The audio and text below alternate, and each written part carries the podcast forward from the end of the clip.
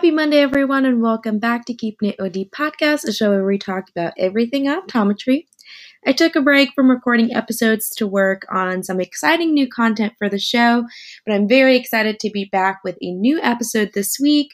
But before we get into this week's episode, I want to remind everyone that the O E T study schedule will finally be posted on Instagram this week.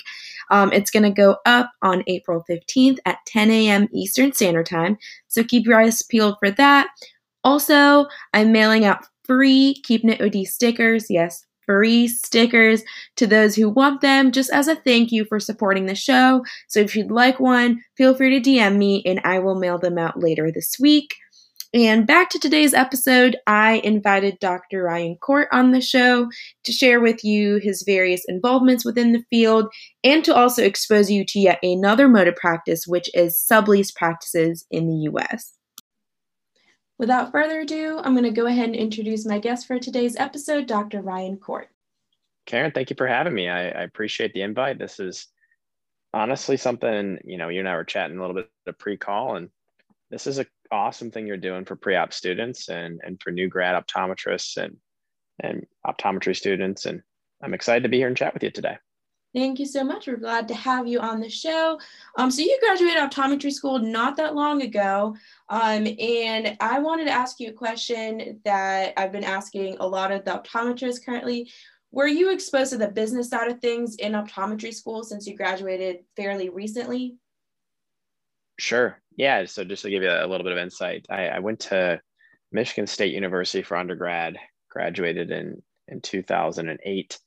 Uh, the Ohio State University College of Optometry for optometry school, and graduated in two thousand twelve, and then did a residency at the Illinois College of Optometry and, and completed that in two thousand thirteen. And so at the Ohio State University College of Optometry, they have a really good business practice management curriculum for, you know, private practice optometry. And I took a ton of notes during that. You know, they, it was, it was kind of sprinkled into our second, third, and fourth year. And it was really insightful and gave me personally just a lot of ideas, a lot of insight on the way that an optometric practice runs, not only from a patient care perspective, but as a business. And so it was really, really beneficial for me. Awesome. Um, so after that, did you always know that private practice what is what you wanted to do? Um, and how did that come about? How did you come to that decision um, after the end of your residency and four years of optometry school? That's a great question. So during optometry school, I thought I was either going to open cold or buy into a private practice. I think that's probably the, the, the what the vast majority of optometry students and, and new graduate optometrists wanted to do. And that's kind of what's preached at the schools. And, and honestly, for me, I came out of residency. I split time at two very strong and um, well put together private practices in the Charlotte, North Carolina area. And I learned a lot from both of those experiences. And I ended up working at one of the offices more full time. And then I was actually approached by my business partner, Doctor Rachel Rubel, and her husband, Doctor Brad Rubel, to partner in a sublease practice. So I'm actually in a sublease practice next to a LensCrafters, and we run it like a private practice without an optical. The, the main difference is, is that we just, um, outside of not having an optical, we don't have complete control of hours of operation that is dictated by our lease. But all of that came to fruition, and it was an opportunity that was presented in two thousand seventeen. And then we had the opportunity to take up over our second practice location in two thousand nineteen. So it was an awesome experience, and it continues to be an awesome one. And even with that being said, I, I think it's something that pre-optometry students, optometry students, even new grads don't really understand t- fully the benefits of being maybe in a corporate sublease and how it aligns and what are some of the similarities and differences versus private practice optometry or being employed by any different practice modality, private practice, sublease, or corporate employed. Yeah, um, and it's good that you touched on that, because that was, I was going to ask you about that too, because when I um, first saw your, you know, LinkedIn profile, I thought you Um, practice in a private practice. So again, there are many ways you can practice optometry, uh, and you've worked in a variety of settings yourself. What makes your mode of practice, um, which is this sublease practice, different from a private practice? You said you base it, you know, you practice very similarly. Um, so what are the, some of the similarities and some of the differences in your opinion?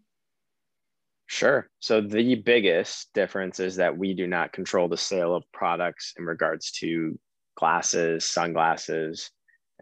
Those are the main, that's, that's the, the main difference. And of course, I don't have the opportunity to own the space, like the actual physical building that I, that I lease. That is all uh, something that is controlled by my partner, or you know, our corporate partner, which is LensCrafters. And, and even that, they tend to be leasing those spaces from um, mostly in malls, but sometimes in strip malls. And so when it comes to the patient care aspect though, and taking care of the patient and answering all of their questions, their concerns, and practicing full scope. So having the ability to, to address all of their eye health and visual issues, whether it's medical, uh, refractive, a combination of both.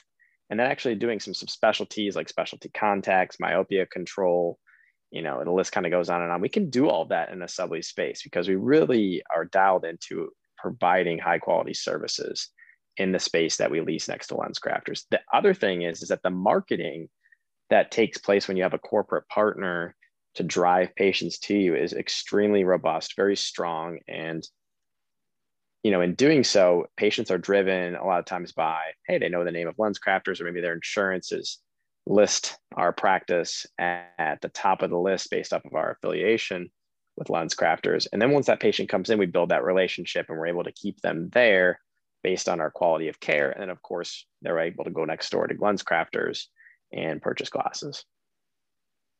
Awesome. Um, it's good that you touched on the fact that even though you have that sublease space, you still have full control on how you um, want to, you know, interact with patients and the type of testing and patient care that you provide. Um, that's definitely very important. And I think a lot of people might hear the word um, sublease or affiliated with this um, corporation, and they feel like, okay, my autonomy is thrown out the window, um, but that's obviously not the case. Um, so that's good to throw in there. You know, it's it's something that when you are subleasing space next to a corporate entity, it's good to to really do some research and and talk to other people that maybe have experience in in doing so. There's a really strong group on Facebook called uh, you know, Corporate Optometry. Uh, it's a it's a Facebook group, and you have the ability to kind of do some searching in there and see some of the, you know, the best corporations that you can partner with, or read feedback from other people that are doing it. And then you can also just talk to your peers um, because there are a number of different corporations that you can partner with and sublease space in, in optometry. That's awesome. Um, again, really good um, resource for optometry students, O D threes and fours, um, if they're, you know, looking into joining Um, potential corporations um, in the coming months. That's a good resource to utilize. Um, quick question. So when you are, you know, in the job market, you're looking for a job, how do you go about marketing yourself? Because I've talked to a couple of current optometry students, and I think the biggest thing, other than, you know, not being exposed to the business side of things, is not knowing how to negotiate an offer and how to market your, you know, skills, or if you've done a residency, your experience, and how do you basically sell yourself to an employer? Yeah, so I actually had the benefit of being a recruiter before optometry school. So I had the ability to, to go ahead and go through the whole hiring and onboarding process for large corporations in Metro Detroit.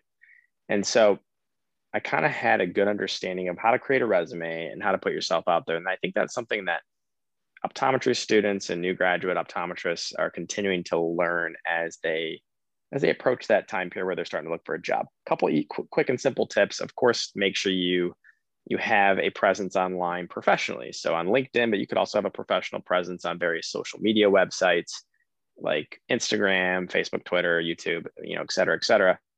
That may not be like all of your personal content, but more, you know, optometry related or clinical cases or clinical pearls or what you're doing to help promote the profession, et cetera, et cetera. You have a lot of different ways that you can have a very professional facing presence. With that being said, make sure you have somebody look at your resume, highlight all of your experiences during your externships. And if you did a residency, highlight that experience. Make sure that you outline some of your career goals. That really helps. And in my opinion, anytime we interview somebody to come into our practice, I want to know what they want to do year one, but also year five, ten. I mean, where, where are they looking, you know, often in the future, and how can we help support them? Because in my, if you have somebody come into your practice and they want to go ahead and, and work for you for a long time, they'll let you know that. If they want to look in at maybe starting cold or buying into an, an office, and that opportunity isn't pre- present in your office, you should support them in doing so, because they're going to do it anyways. And it's really important to make sure that you're elevating the level of care in our profession. But putting yourself out there, making sure you have a good professional presence, and then going to meetings, going to, you know, last year was obviously, uh, you know, a unique year. But prior to that, you know, a lot of optometry students had the opportunity to go to optometry's meeting, Vision Expo, Academy, SECO, all these great meetings where they can meet other optometrists, other optometry students, and, and network. And, and networking is an outstanding way to look for opportunities, not to mention just if you know particular states that you want to get involved in, you can go ahead and talk to the state society. There's a lot of awesome job boards through like Covalent Careers, the A O A, Local EyeSight. You can even post your, your resume on Indeed and specify where you want to practice. You will get phone calls. You will get phone calls from recruiters and doctors and practice owners. So those are just some simple ways to really get your name out there. That's awesome. So as a former recruiter and an optometrist, you've talked about obviously some of the great things that you could do to kind of help boost your resume and help you get a great job. What are some things that may be, you know, question marks or, you know, red flags for an applicant that, you know, you may not even consider calling in for an interview, so that, you know, listeners could avoid um, falling into that? Yeah, th- I mean, the really simple ones are maybe not having um, just a general understanding of what you what you want and articulating your experiences on paper well. And I personally think that making sure that you highlight your experiences, even if it's limited, and making sure that everything is spelled correctly and formatted correctly, those are really important. And even like, for example, on LinkedIn, LinkedIn gives you simple tips, like make sure you have a profile picture, make sure you complete, you know, your prior experiences and some of your volunteers and, and where you've practiced. In my opinion, involvements and having the opportunity to highlight what you did outside of just going to school and going through the motions of class and also clinic and things like that, but also some of the ancillary things that you were involved in really is helpful, because that shows the practice owner, hey, how are you going to get involved outside of the practice, outside of just seeing patients? You know, what are some things that you can do to help build the practice? You know, even if it's a corporate employee employed position, they love to see people that are getting involved in helping elevate the level of care and also helping bring in more like-minded doctors to the practice. So those are some things that are really important. I can also tell you though, I've had phone calls with doctors, just pre-screening phone call interviews where the candidates weren't prepared whatsoever. They didn't know about the practice. They didn't know about maybe the market they were coming into. They asked questions right off the bat, like how much, how much am I going to make? Um, that's probably the best question to ask a, you know, during a job interview right off the bat. You should take some time to get to know the person that's interviewing you, about the opportunity. And of course, you'll be presented with an offer. And that's when you can have a discussion on negotiation, and, but that's not really the thing you want to discuss right off the bat. And so learning from those experiences, maybe even doing some mock interviews with faculty or friends or, you know, any family that has the ability to hire and um, bring on people to a small business is, is definitely beneficial. Awesome. These are definitely really great tips. So along with being a former recruiter, you also are currently um, Um, consulting for different companies. So how did you get into that? It was one of those things that consulting in optometry is, you know, over time, you kind of build up a professional brand, reputation. Um, people get to know you because you're involved, or maybe you start volunteering for certain opportunities, or you write for certain publications, you put out certain types of content. And for me, actually, uh, the main company that I, I consult for is Bausch and Lomb. I do some consulting for Luxottica as well um, with LensCrafters, but mostly Bausch and Lomb in the eye care space. And my rep noticed that I had been fitting and prescribing a decent amount of the, the Bausch and Lomb products, and I was having a lot of success. And she said, hey, have you ever considered being a speaker for our company? I said, yeah, I, you know, I personally really enjoy public speaking and I'd like to explore that opportunity further. And she connected me with who was in charge of kind of the next person in line to discuss the opportunity with, who connected me with the next person in line. And before you know it, um, I'm talking to Adam, Adam Gundakar and Jill Sexton, who lead the professional relations team at Bausch and Lomb. And, and they kind of gave me an opportunity to come in and, and, and join the speaker bureau. So it's one of those things that I was fortunate enough to be asked by my local rep, and, and it kind of went away, from, went, went from there. But I will tell you that being involved as a student in optometry school, even pre-optometry, like for you, Karen, this is something where people can look back at what you're doing and be excited about it, see that you're entrepreneurial, you're forward thinking, you're helping elevate the level of care in, in optometry by bringing candidates to the forefront and giving them information about optometry school. These are the kind of things that companies look for. They look for people that are outside the box and are innovative and can discuss their products and be experts about it. And so that's how I personally got involved. But as a student, I was president of, of the American Optometric Student Association, which is, you know, at every school and college of optometry across the country. So I had the opportunity to meet a lot of people in industry that way as well.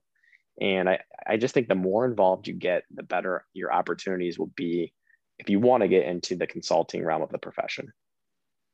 Yeah, and I think that also speaks very highly of the optometric field as a whole, because there's a lot more that goes on outside of the exam rooms. You can be involved with contact lens brands. You can have, you know, a YouTube platform that like you do, a podcast. You can do so much more um, to bring awareness to, you know, the field and eye care and eye health um, outside of the exam room and even outside of your practice. Um, and I think that's really beautiful to share with everyone who might be looking into pursuing a career in the field of optometry, for sure. It's a very unique profession. You know, you, you have many different pathways you can take. And I like to tell anybody who's in, you know, pre-health, right? So if somebody's pre-med, you know, that they have the opportunity to go a number of different pathways in the human body. And so they, they really have a lot of opportunities at their disposal. But optometry, you know, you think to yourself when you're going as a pre-optometry student, you're like, well, there can't be that many possible different ways that you can have a career as an optometrist. The fact of the matter is there is a ton of different ways. You can work in a number of different practice modalities. You can do research. You can work in academia. You can work in industry. I mean, there is so many different things that you can do as an optometrist. And so you're right. It's truly a unique profession. Yep, absolutely. And with that, all being said, how do you find the balance um, doing all that while also working full time in an office, managing, you know, a YouTube channel, speaking, and, you know, re- sub- recording this podcast on a Monday afternoon? How do you find the balance? And I think this also could, um, you could talk about how you manage your time in optometry school, because you were also very involved during that time. Um, I think most people do struggle with time management. I know I do, and a lot of people have reached out with similar concerns. Um, how do you find time to do, you know, work and fun things that, you know, also still revolve around optometry while also still maintaining like a semi-decent work-life balance? Very good question. My wife uh, will sometimes look at me and be like, just like today is a perfect example. I would have been on conference calls and, you know, meetings, and, and I try to structure my day as concisely as I possibly can without disconnecting from my family and also patient care. So to be fully transparent with you, I don't see patients every single day. We have a number of fantastic doctors at our practice that are part of our team. And one of the things is, is that being a subleasing doctor next to a LensCrafters, your, your practice is open seven days a week. So nobody's working seven days a week because that just isn't feasible. You will burn out. So we kind of divvy up the workload. And And with that being said, I do my absolute best to try to use a calendar and schedule things out. And I do, I did learn over time that saying yes to everything, I, I know I, I did say on this, this call here, hey, be as involved as you possibly can be, but you also have to learn to say no when you realize that you're putting too much on your plate. And maybe it's not, the certain things you're going to say no to are going to be things that are outside of your goals, your values, your core mission. And me personally, you know, I, I have kind of some things that I keep close to my heart of what I like to do. And, and that is helping people on their optometric career, or even just their, their professional career, and helping them develop personal and professional skills so that they can be successful in their life's journey. And also being the best possible husband and father to my two kiddos that I can be. And of course, providing great patient care to the, to the people in our community and elevating our profession to the best of my ability. And so if things come in and inquiries come in that don't align with those, align with those core goals and values of mine, then I, I think long and hard about it. And I've learned that you have to learn to say no, and you have to learn, look at some tasks on your to-do list and just say, this is never going to get done. And maybe it isn't even important enough to even be on my list anymore. So learning that, and it takes time, Karen, honestly, it takes time to figure out what is and isn't important for you and what you need to get done. But that's how I do it. I use a lot of different software and tools to try to track things, like Notion is a, a workspace that I use, and I track a lot of my to-do lists. And you know, I, I definitely check my email throughout the day, probably a little more than I should, but I try to keep it, the inbox, relatively up to up to date, and um, utilizing calendars and, and all of those things just keep me organized. And I think as a pre as an optometry student, you definitely want to make sure that you are utilizing calendars, that you are are finding support groups in your optometry um, class and also in the school, to help keep you aligned and keep you focused and, and hold you accountable, so that, you know, once you start getting these study calendars going, like, okay, I need, you know, I, I need to get some of these tasks done then, and I need to, you know, do this down the road. Maybe it's something like a, a practical or something that's, you know, clinically related. And then you also need to make sure that you think, hey, like, I need free time. I need to decompress. I need to get some, you know, a workout in, or I need to do some meditation or get some extra rest tonight. So you really have to, you'll get your own groove in optometry school. And you do that as well once you get out into your professional career.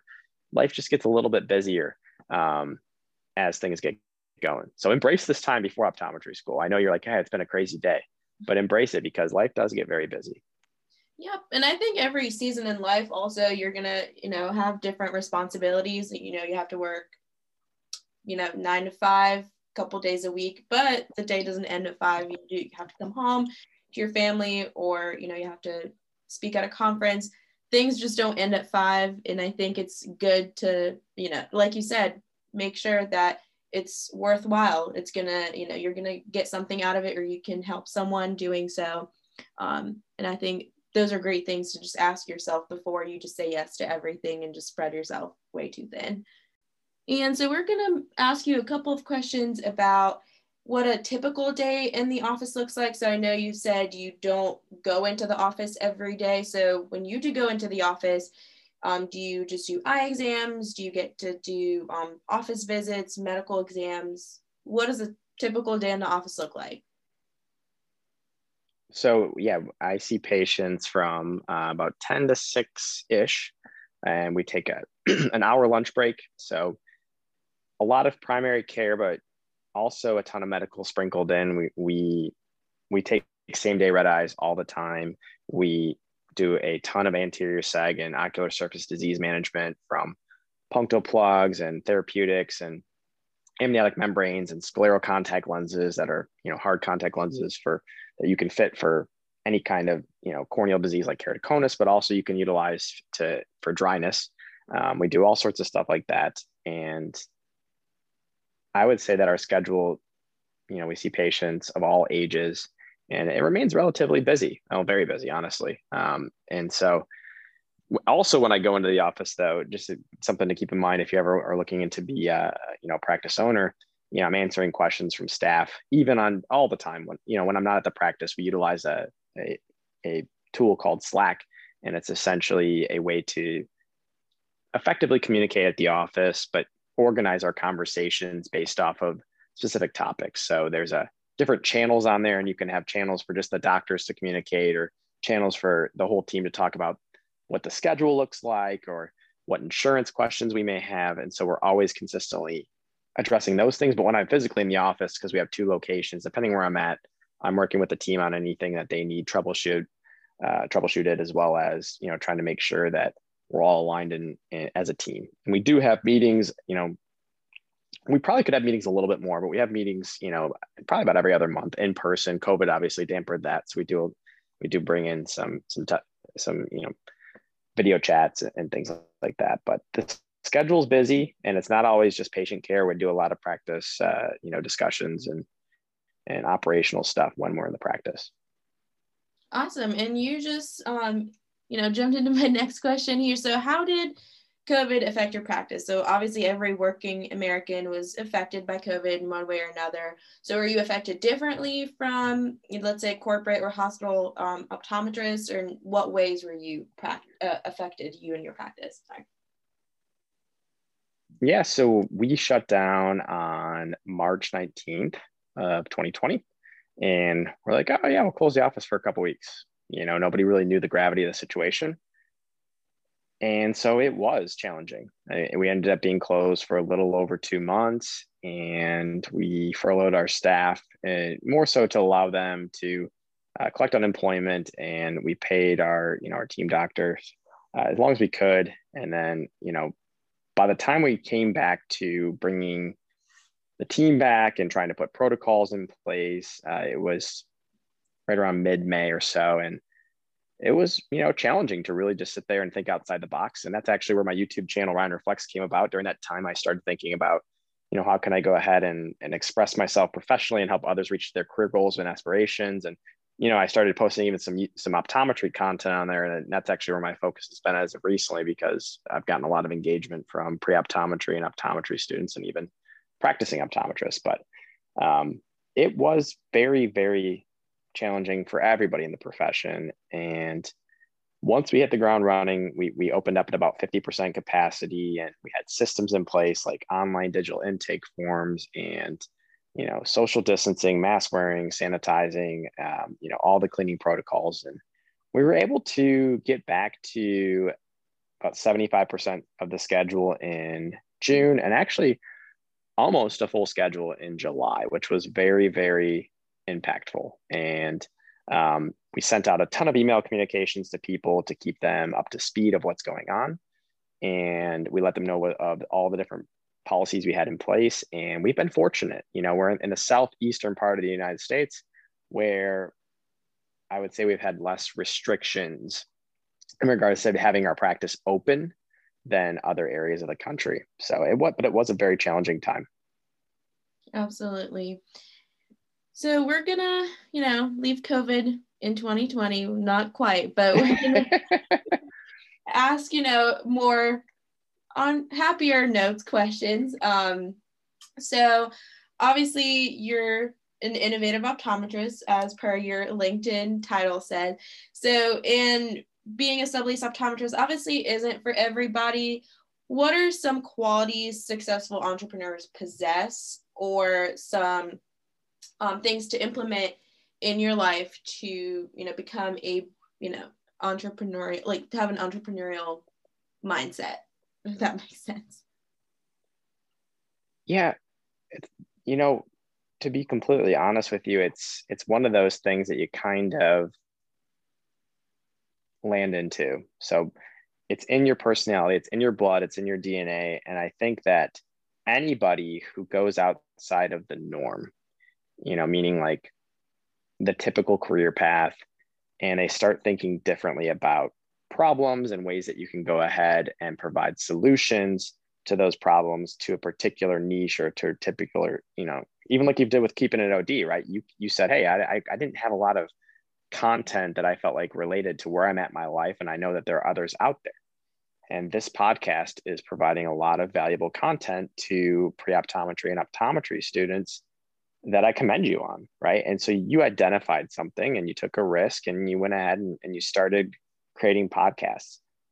And what you've learned is you took a calculated risk. You said there wasn't a lot of other shows on this, and I'm gonna go ahead and, and do this and stay committed. And I'm gonna continue to do it in optometry school. And that's, that's what I feel like people that are innovative, but also entrepreneurial do. They think outside the box, they take calculated risks, they do a little bit of soul searching, and they create a, you know, rough business plan, and, and they start to test things out. And as they test things out, they learn what works and what doesn't, and they pivot accordingly. And so you have to be somebody who is willing to take risks. Calculated risks are, are in my opinion, much better than not calculated. Mm-hmm. And um, hedge your bets and do it. And we all learn from successes that we have, but also we really truly learn from failing.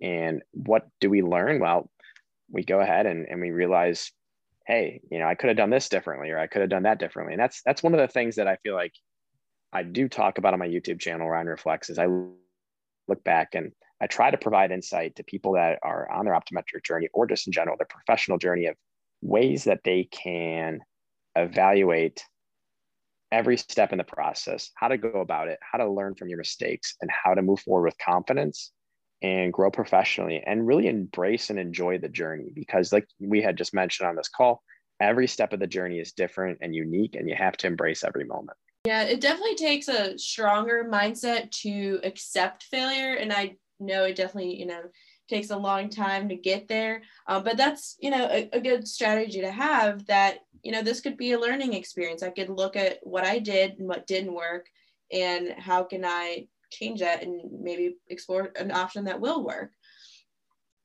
So we're um, approaching our last question here. This has been such um, an awesome episode, very informative. Um, would you ever, ever advise someone to maybe not go into a sublease practice or not go into optometry, or what you do personally and why? Yeah, I, th- I think you have to know what you're getting into. And actually, to, to let you know as well, Karen, we're coming out with my business partner and her husband, Doctor Rachel Rubel, Doctor Brad Rubel, myself, are launching a YouTube channel called Aspheric Advice. And we're, once people know they want to go into optometry, we're trying to provide them with useful, insightful content on different pathways they can take in the profession, whether it's being an employee, working in a sublease space, in a private practice, Um, and all the different other pathways you can take. And so I, I look at I look at what you said there, and I think about it on a case-by-case basis. I would advise a lot of people not to go into a sublease, just like I would advise a lot of people not to go into private practice or to be an employee for somebody else. It truly depends circumstantially on who they are, what their core goals and values are, and what do they want to achieve. You can be successful in optometry in a number of different practice modalities and in a number of different positions. And so it depends on the person and what they want to do with their career. For me though, let's just say, or for anybody who, like you said, you know, advise them not to go into a sublease. Well, they have to know who they're partnering with, right? And they have to look at the opportunity and make sure it's an opportunity that makes sense for them. And they have to feel comfortable with the fact that they may have to have some evening hours or weekend hours, but they also be comfortable with the fact that they may be bringing on other doctors to help cover some of the days if they don't want to work six, seven days a week. On the, on the flip side, if you're going and you're, you know, trying to open up a practice cold or buy into a practice, opening up a practice cold is probably one of the most challenging things you can do in our profession. So you have to be, you know, you have to be resilient, you have to be persistent, you have to be hardworking, dedicated, motivated, and you need a support system because there will be ups and downs and, and challenging times, but the benefit and reward is definitely there. Buying into a practice, again, you know, you have to have it, the practice appraised, and buying out somebody, you want to make sure that you, what you're getting is, is truly a good value for both parties, right? So that's why we're creating that YouTube channel, because we're trying to help people make the best possible decisions they can for their career path, and everybody's career path is going to be different. So it all aligns with their goals and their core values. That's awesome. And whenever you guys launch it, um, we will go ahead and put it in the episode description along with your YouTube channel and any relevant links for the listeners to have easy, easy access to um, and explore. Again, Doctor Court, thank you so much for your time. This has been a blast. Awesome, Karen. Thanks for having me, and have a great rest of your week. So that is all for this week's episode. I hope you enjoyed listening and found it helpful. Don't forget to find Doctor Court on YouTube at Ryan Reflex, and follow the podcast Instagram at keep n dot it dot o d to stay up to date with the podcast and when episodes and polls go live. See y'all next time, and as always, we'll be keeping it O D. Thank you guys.